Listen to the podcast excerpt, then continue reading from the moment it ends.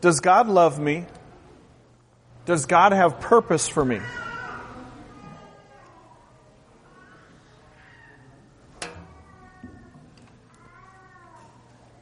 Does God love me? Does God have purpose for me? That's what we're looking to answer.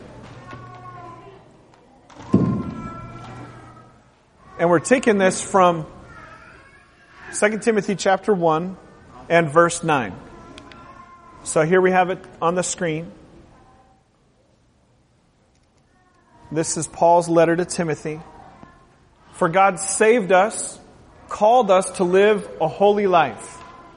He did this not because we deserved it, but because that was His plan from before the beginning of time to show us His grace through Christ Jesus.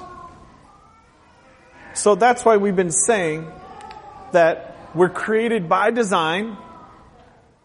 And from this verse, we are saved, we are called, and we are graced. We are saved, we are called, we are graced. So that's, that's where we're lifting this truth, trying to learn a little bit more about truth, a little bit more about who God is, who we are in Him, connecting with Him, growing in our faith.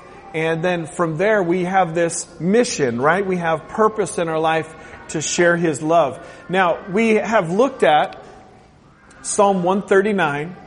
From Psalm 139, we pulled this truth. God designed you, right? Before you were born, God designed you. God knows you. God thinks about you. God loves you. I know this is truth that might be hard to wrestle with. It might be hard to absorb. It might be, um, it might seem incomprehensible to you. Maybe you're struggling. Maybe you feel insecurity for different reasons. You're not happy with your life. You're not happy with yourself. And so because you look at yourself in such a way as to feel I am unlovely, it may be difficult to wrap your mind around the truth that God loves you. But it is true. And that's why, you know, the comment that I made is we could every Sunday turn to Psalm 139 and pull from it a new truth every week and deepen our understanding that God truly loves us. And what, what you have to do is to let go of the things that you don't like and absorb the truth that God loves you. God created you, He designed you, He knows you, He thinks about you, and He loves you. And so we went back to Genesis chapter 1 to the Adam and Eve uh, creation story. And from that, in chapter 1 verses 26 through 28, you see the truth that we pulled that's on the screen. And that is that God, we were created in the image of God. We derive from God our identity. It's, it's who we are. So even if we get drawn into focusing on things that we don't like or that we have questions about, the truth is that we are created in the image of God. That there is something of an identity, there's something of God, and when, really in truth, when you become enamored with somebody else, whether it be affection or it be uh, respect, there is some element of the image of God that you are recognizing and you're seeing something beautiful, something praiseworthy. You're, you're seeing something of the image of God in them. So we have, uh, we, we derive identity, our sense of personal identity from the fact that we're created by Him. And what we see very clearly there in Genesis 1 is that we're created for relationship. What does God do? He, He creates them. He says it's not good for them to be alone. And he comes down and he walks with them and he talks with them and he listens to them. And not only that, but before sin enters the equation, before they make their classic mistake and do the one thing that he asks them not to do, even before that, he gives them purpose. He gives them function. He says, be fruitful and multiply and discover all these living things and, you know, name them and govern them and, and he gives them responsibility. And what I really believe is that everybody in this room has purpose. You have purpose in your life. And I would further just kind of suggest that you have purpose in your life that you've not yet discovered. And that some of it is profoundly simple. It's not complicated. It's not about a title. It's not about where you draw your income from. It's not about how other people view you. It's simple and it comes from God. You have purpose. And so the simple words that Jesus spoke, in particular, close to his death, burial, and then after, uh, before his resurrection, after his death and burial, the simple words, he gave us mission. And he gave mission that is for each of us and that we should be thinking about, we should be deriving our purpose from. And that would include the very simple, love God and love people. Right? When Jesus was asked, hey, what's the most important stuff in scripture? In Matthew 22, 37 to 40, love God with all you've got and love other people in the same way that you take care of yourself. And so there is a sense of calling. There should be a sense of purpose in everything. Do you know that even the fact that I go to sleep, I go to sleep not only for myself, but so that I can love my wife and love my kids and love my neighbors in the same way I take care of myself. Because if I can't sleep, I can't do that. Does that make sense? Exercise, what you choose to eat, everything about how you manage your life really should be coming from a sense of identity and a sense of purpose. And that identity and purpose should include loving God with all you've got and loving others. And I, I propose to you that if anything is getting in the way of that, cut it out. That was simple and profound. Let me say that again. Love God, love people. If anything is getting in the way of that, cut it out. Just because the Netflix timer pops up, another one's starting in six, five, four, go to bed.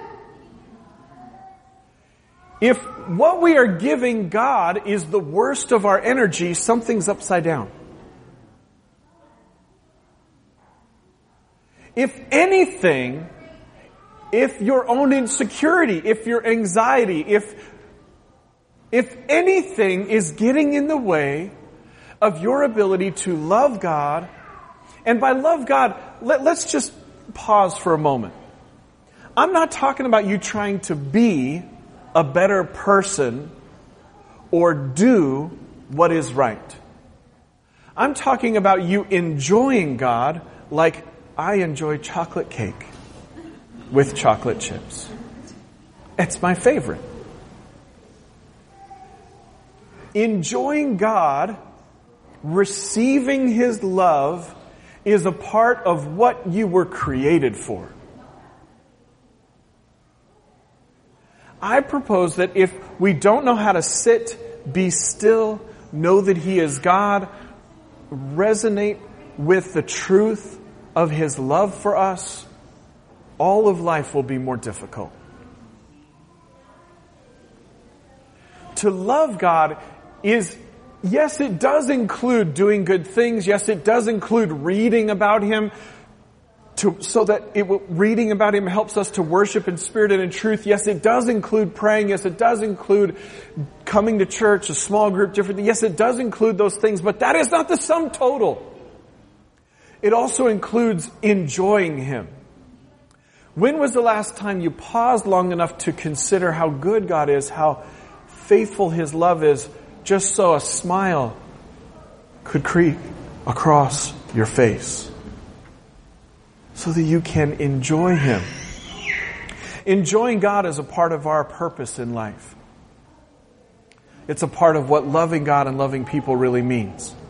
So, as we take this next step, I'd like to really to wrap up this series and recording this because I know some, some people couldn't be here today to really last week we kind of dealt with some big ideas and it was kind of a cliffhanger with what do I do with this? And so now I'd like to lead you with some questions to help you understand what to do with it.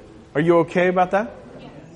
So, a part of what we're talking about is an understanding of your calling.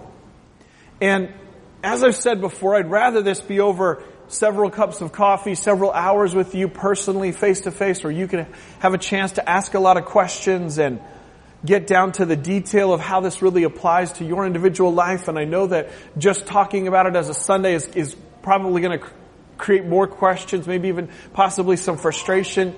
But I feel it's really important to deal with this subject and at least start the, uh, or, or restart maybe the conversation, the dialogue, the questions within you so that you can get a firmer grip on who you are. I think that whether it be a secret sin, an addiction, or a struggle with anxiety or a spirit of fear, or stress, Sometimes the way forward, the way to a better, more peaceful life is not being totally absorbed with that issue. Sometimes what we need is wind in our sails because we have a picture of what God wants for us. Because we are excited that life can be better, that life can be good, that there is purpose for our lives, that there is something yet in front of us that God wants for us. A picture of what is good that is in front of you can help with all of those other issues. Does that make sense? Okay. So, I'm going to ask you some questions and try to help walk through how you can understand a little bit better who you are and what God's calling is for your life. So, we definitely have to ask, who am I following? Right? At any moment of any day, you should be able to ask yourself a real simple question. Am I following Jesus? And you, you should know. There should be a real simple, in this moment, right here, right now, am I following Jesus? I, I think that um, what might be better than the WWJD bracelets is WWIJD. What is Jesus doing? Because I think WWJD might be a little bit too intimidating. It might, might lead us to religion, trying to pretend we are something that it's not. What's a little bit better is, in this situation, in this environment, in my home, in my workplace, in my neighborhood, stop, time out, ask, what is Jesus doing now? And don't move on until you figure it out. And so, we need to ask ourselves, who am I following? Because a lot of times when we land ourselves in certain jobs or in certain lifestyles, in certain patterns of behavior, which, which we are, humans are, are, are smart as individuals and dumb as a group. Because we fall into habits and we fall into um, lifestyles and patterns of thinking and patterns of emotions that are not really examined, that are not really true, that are not even a full representation of what we actually think and believe. And a part of that is our behavior and how we live our life. And so at times we can find ourselves living our life in certain ways where we're not actually following Jesus. And so that's a pretty simple thing to deal with, but then from there we need to consider who is he? Who is this Jesus? What is he like? And so maybe before going any further with pen and paper and conversations with others and trying to derive what your calling is, Maybe you need to spend a few weeks, a few months of your life just learning more about Jesus. Who is this Jesus?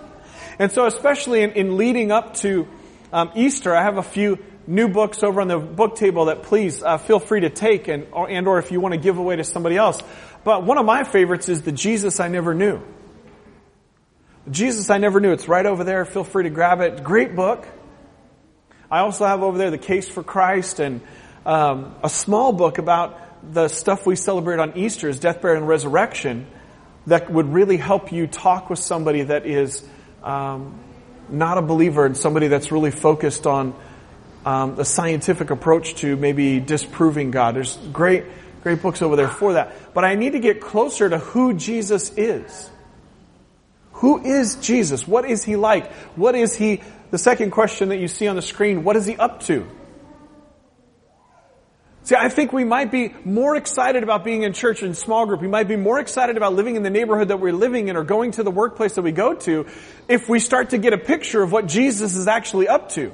And maybe sometimes we get tired, we get burnt out, I think because we're trying to do things that He hasn't asked us to do and that are not connected with things that He is doing. We might have more wind in our sails, more excitement if we are actually recognize what it is that He is doing and then joining in in His effort instead of asking Him to join in our effort. Does that make sense? So what is He up to? And then we should ask ourselves, the third question on the screen, what has God given me to do? So whether it be um, murder in Baltimore, what has God given you to do with that issue? See, if the way that you interact with that issue just produces a negative fruit in your life, then you're not interacting with that issue in the right way. Now, I believe that murder should not happen, and I believe, in fact, from Scripture, that when murder happens, the, the blood of those that are murdered cries out from the ground to God and God is grieved, and it's a justice issue, and it, and it's a, it's a deep issue, and it's an issue that, that should grieve us, that we should carry, care about, but not an issue that should overwhelm us. And at some point, you should ask yourself, what has God given me to do? Well, of course, God has given all of us to pray. And then from there, what do we do as a church? Well, the day before Mother's Day and on Thanksgiving week, we directly give to mothers of murder victims in Baltimore. So when you see the news, you can pray and you can know we're doing something to help address this issue. There's a lot more to be said because there's a lot more that we're doing with that particular issue. My point is, it's really healthy to stop and say, what has God given me to do? Now, on one side, you might realize, oh, I'm doing what God has given me to do with that issue, and then it makes it easier for you to let go of the rest and not be weighed down with anxiety and lose momentum in your life. On another side, it might, you might very quickly recognize, bing, oh, yeah, that's right, there's one thing that God has given me to do with that issue, and I can take action on that, and it's actually pretty simple. Does that make sense? So there's some great three simple introductory questions. Now let's go to some next level questions. These next three that you see on the screen are some next level questions, especially after a time of prayer and fasting, especially after a time of just seeking God for who God is and whatever it is that He wants to say to you and, and not trying to hold up your agenda before God, but just opening yourself up to God and whatever it is that He has for your life, then you should probably pause and ask yourself these three questions that are on the screen. And maybe you're a little bit better than me, or smarter than me, whatever, but I need to write it down. Right? What am I good at? That's the first question on the screen there. What am I good at? Now, that, it might be a struggle, right? And so you may need to get some friends involved or Rebecca and I or somebody else, you might, you might need to get somebody else involved to help you recognize what is it, what am I good at? Well, I'll tell you one thing that I'm good at personally. I'm good at getting excited about things that other people are excited about. Now, when I was younger, I allowed other people to put me down for that. Oh, you're, you're emotional you're all over the place, you're just constantly excited, you exhaust me, you know, like whatever, right? So like I could get bummed out about my excitability. Or right, I could I could allow it to cause me to be an unstable person, right? I'm just like all over the place, excited about everything, can't get anything done, right? This is too much honesty, too much it's not all about me, it's all about Jesus, but I'm just trying to give you an example, right? Now, that's something that I'm good at. I learned as I grew, as I grew up, I learned how to use that skill, which is very genuine on my part. I'm, I'm an emotional person and I don't have a problem saying it, right? I, I get enthused about a lot of different stuff. I don't have a problem saying that. Now I've learned how to get it more in control in my life, right? So that I can live by the priorities that, that God has given me. But I also have learned how to use it. Now the various times that I've worked for a wide variety of employers, whether I was digging ditches, selling used tires, selling carpet, working in the corporate world. I used that to discern the employer that I was working for, what was his motive, what was the thing that was most important to him, and then get excited about that, and it made me a better employee. I think sometimes everybody wants to be president, but nobody wants to do president, right? A lot of people want to be in charge, but if we take a canoeing reference, if you will, you got to learn how to row the boat before you can be the the helmsman at the end, like the rowing crew. You see the Olympics, that crazy. I don't know how why that's an Olympic sport, but there's a person that barks orders. Like we all want to bark orders, but we don't want to row. But the truth is, in God's kingdom, you're never going to be the one barking orders if you don't know how to row. You can't be a good leader unless you're a good follower. So what is it that you're good at? We're all good at something. You feel the favor of God. People point it out to you. And it can't, what, the, by trying to unpack it in this way, what I'm trying to do is to point out to you that it might be something that you feel is a negative in your personality. Right? But it's actually a positive.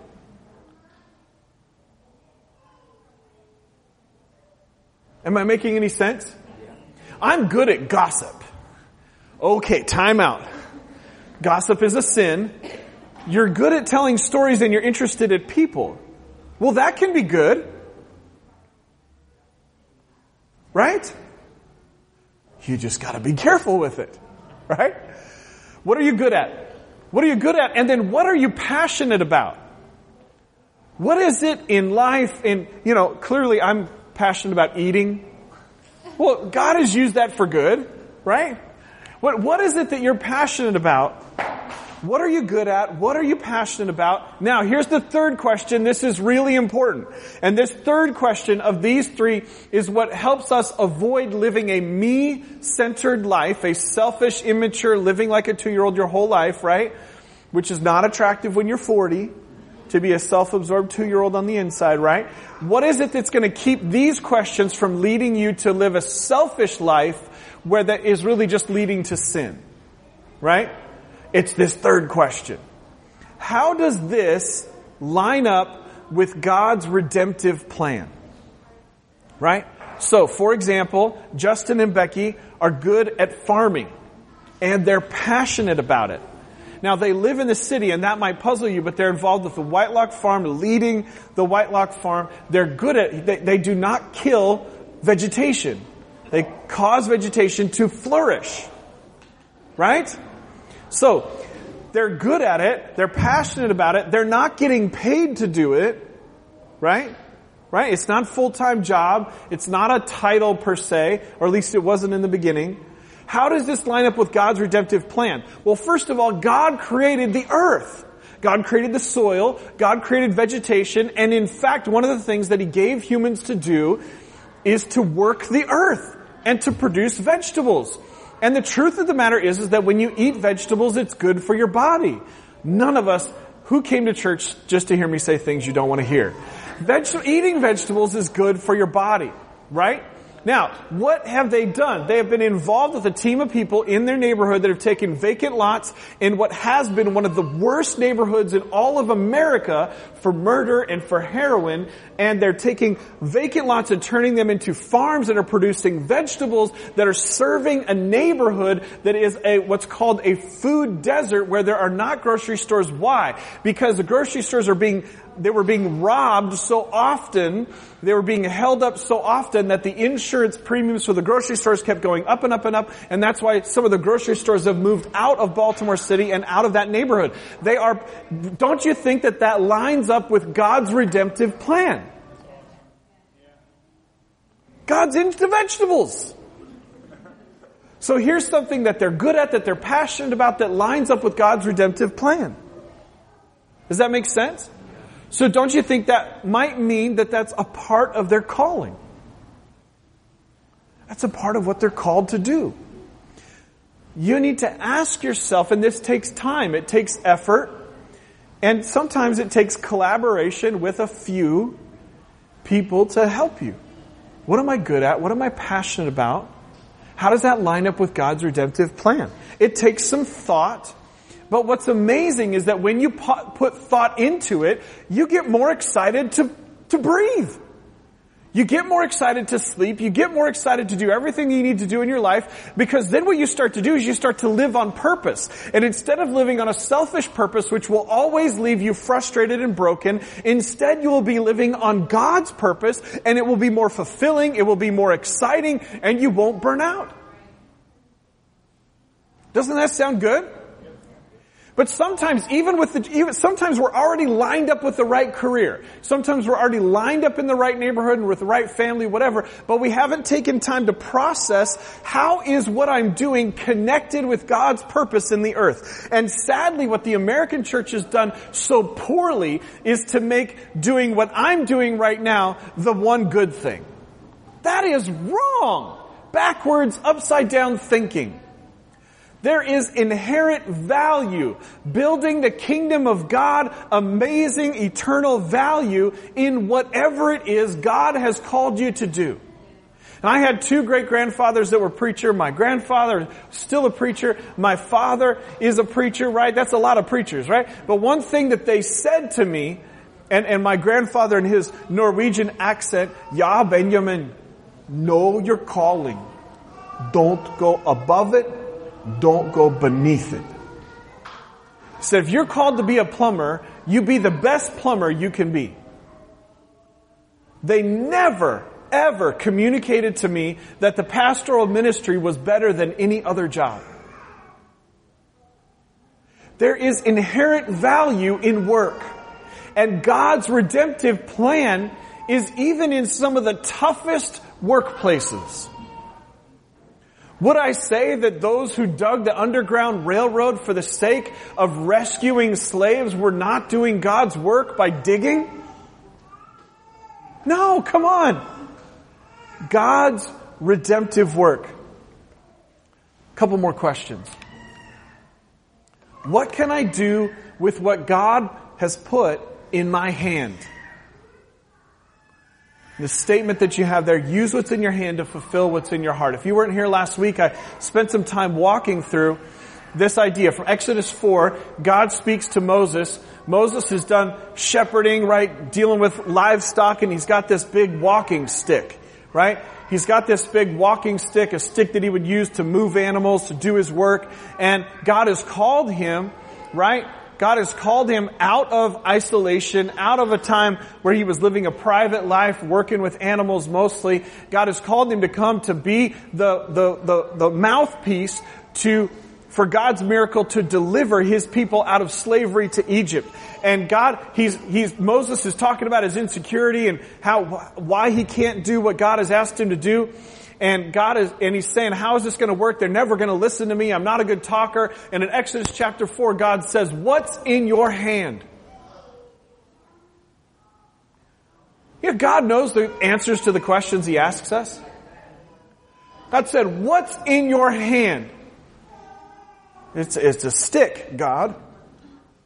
And then God proceeded to tell him how he was going to use that stick, a tool that he had used in his former work, to be a tool for miracles to deliver the people of God.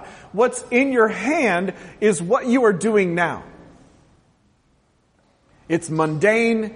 It involves the expectations of other people, whether or not you deliver on a deadline, other people's expectations of you, pressure, work, labor, sweat, maybe something that you're not enjoying at all, right? It's, but it's what you're doing now. And what we often will do is miss the miracle that God wants to do in our life because we can't see the miracle for what it is. What's in our heart is this romantic dream of who we think we are, who we want to be. Some God touched, God inspired vision to do good, to, to accomplish great things, to see change, to be able to ask this question, what can God do? How can God bring change in these neighborhoods with vacant houses? And, and what, what miracles, what could God do? What's in our heart represents those long term, those dreams, those things. And what we can do is always live on focused on that and ignore what's in our hand and not get anywhere towards our dream and have false starts. Things go wrong because we're trying to make it happen. And at this, in the meantime, in the meantime, the people that are around us that are not yet believers that are watching us See us not valuing what God has put in our hand. See us unhappy. And see us not seeing them. Use what's in your hand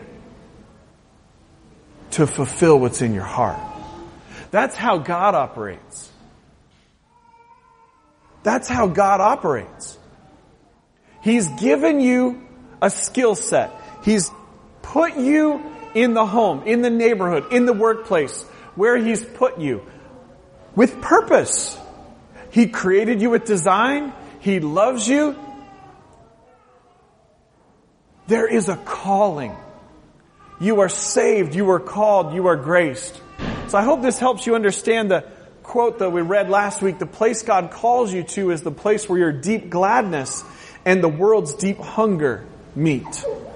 And just how amazing is it the way that Justin and Becky working on the farm, the way that that works. Right? And it, so it is for us. So it is for us. That's why from this verse, we get according to his purpose and according to his grace. This grace word is when God has been kind to us. This grace word is when God gives us good that we don't deserve. This fact that you've been saved, this fact that you are called, this is out of God's goodness to you. It's not for your detriment. It's responding to the call of God is not so that you will hate your life. Oh, I'm not going to be able to have fun anymore. No, come on. God created fun. God has saved you. He has called you. He has graced you according to His purpose, according to His grace, in Jesus from before the beginning of time. That's what this verse says. And what it means when it says He has graced us is He has given us a divine ability, an ability beyond your own ability. God has given us a divine ability to accomplish it. Let's wrap up with some real practical. So, what, what should we do about this? Well, first, ask questions. Write them down. Get them out of your system. What are your questions? What is it that you're wondering? What is it that you don't understand? Ask questions. And then think. Think about those questions. Process. God gave us a brain for a reason. God wants us to use our mind. He does want you to think and consider. Ask questions, think. Write it down. Write it down. Third, pray. Right? God always wants us to ask for help. God always wants us to ask for help. God always wants us to engage Him. God always wants us to be talking to Him. And you may be looking at something that is overwhelming, that is negative. Hey, call it what it is. When I'm angry about the murder problem, when I feel the damage, the grief, I am, that's a part of my worship.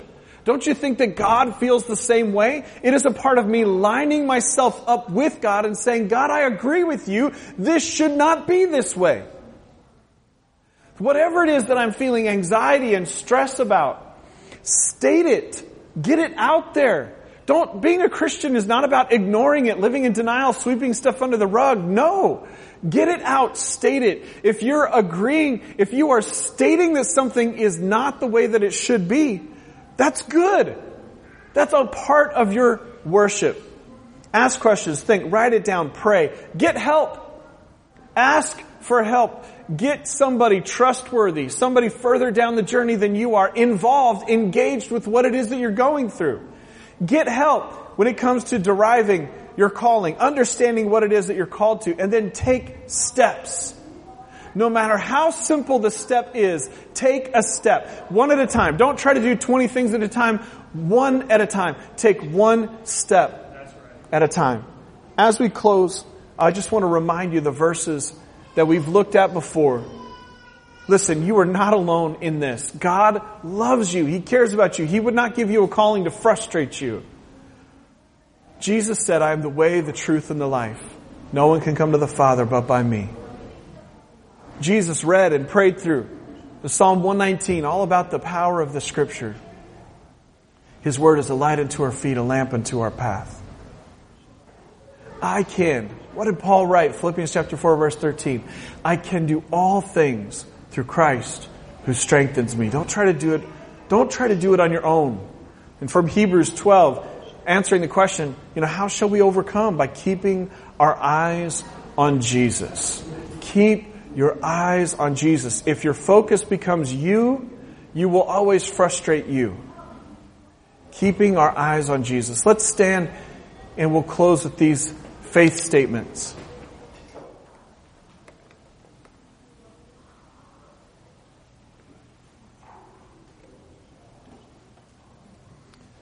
I want you to get into your system these two really simple faith statements. I believe God saved me because He loves me. Will you say that with me? I believe God saved me because He loves me. I believe God created me with design. Let's say that.